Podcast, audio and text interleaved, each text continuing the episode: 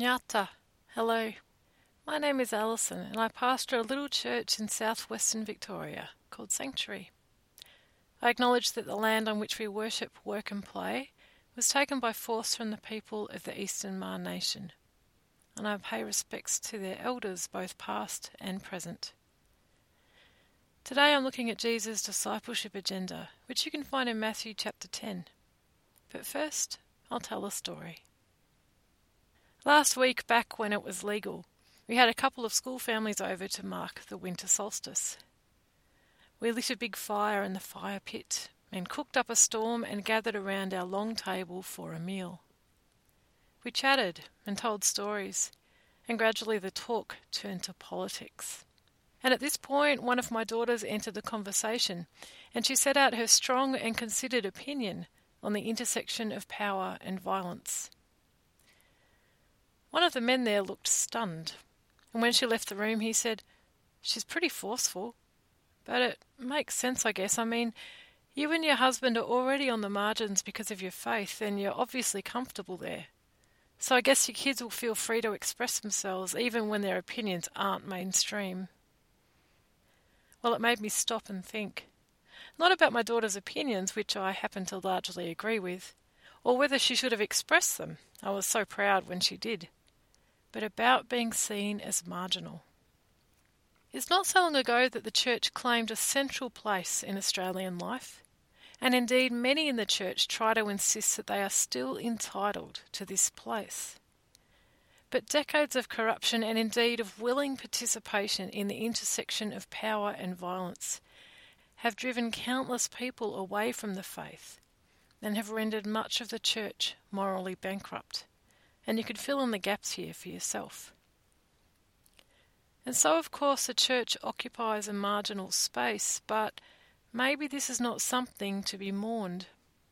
Maybe the margins are where we were always supposed to be.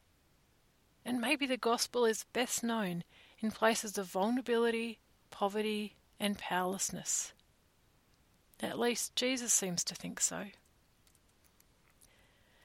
Whoever welcomes you welcomes me, he says, because he expects his disciples to require a welcome, to require hospitality, not just to offer it, but to require it themselves.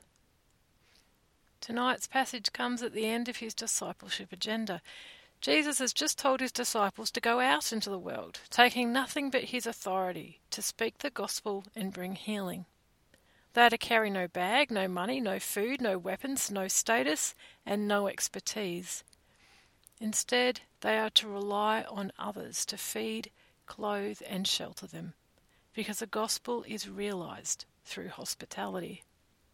In other words, disciples are not expected to be wealthy. They are not expected to be at the center of power, and they are not expected to be popular. Their radical trust, their words of healing, and the people they hang out with will place them in a marginal position.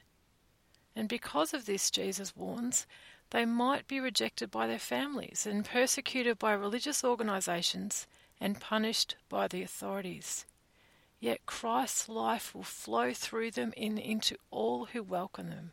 For whoever welcomes you, he says, welcomes me. Jesus goes on to talk about rewards.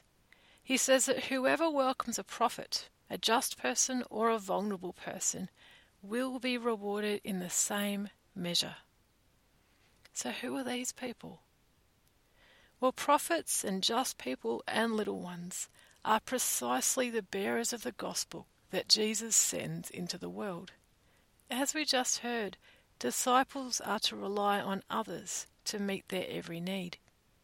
And so they are vulnerable. They are to bring healing to anyone who asks, and so they are just. And they are to preach God's kingdom culture, and so they are prophetic. In other words, people who trust in Jesus and allow Christ's life to flow through them are transformed into prophets. They're transformed into just people.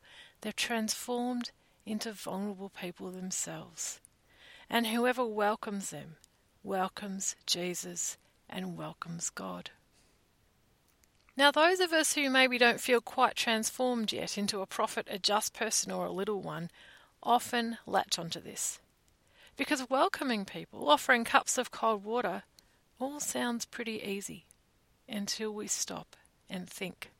Because prophets are actually prickly people. They're dangerous people to have around. They speak truth about power. They challenge the status quo. They upset our expectations and turn the world on its head. And they do this even over the dinner table, destabilizing polite conversation, asking people to think, marking the hosts as people who also live in the margins, and challenging us all to see through prophetic eyes. Prophets can change us. Just people can also be hard to have around. They live authentically, transparently. They see how unfair the world is and they work to change it. They unwittingly put the rest of us to shame for our complacency, our selfishness, our trust in human things and not God. And in doing so, they challenge us to live more justly ourselves. Yep, just people can change us too.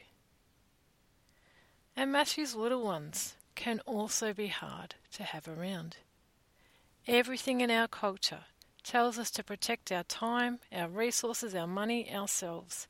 That these are limited goods which we have earned, which we deserve, and which nobody else has a claim on.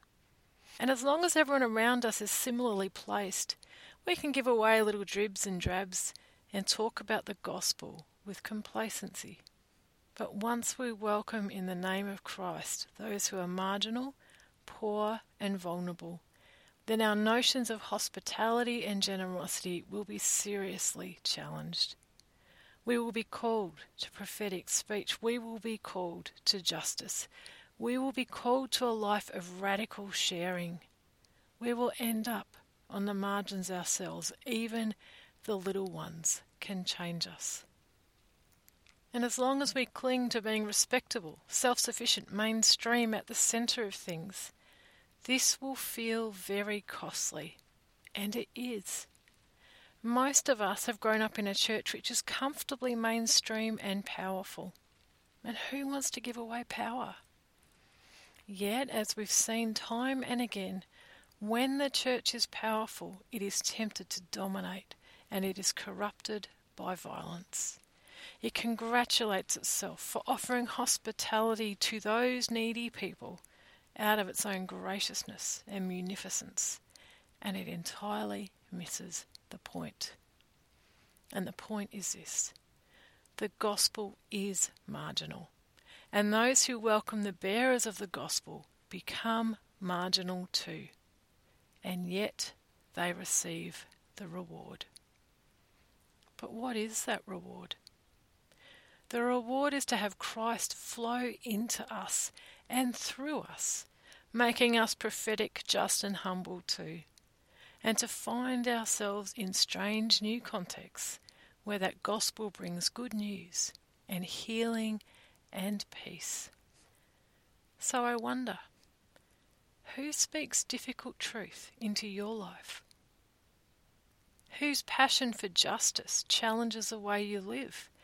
Who makes you uncomfortable by their very vulnerability and need? Listen, writes John of Patmos, Christ is standing at the door and knocking. Can you hear his voice in a strident teenager, in a radical feminist or a gay man? Can you hear his voice in a victim of abuse, or an angry blackfellow, or someone on Newstart? Can you see him in the face of a hungry child? And are you willing to welcome him in? Are you willing to be changed? That's a question for you to answer. But as you go on with your day, I urge you to rely on nothing but Christ's authority and be ready with words of healing and peace. Be ready to receive hospitality. Be ready to give it and whether as simple as a cup of water or as complex as your life, may Christ be seen in and through your gift, that God may be welcomed in. In the name of Christ I pray. Amen. And if you value what you heard, there's always more to read on our website. at sanctuarybaptist.wordpress.com.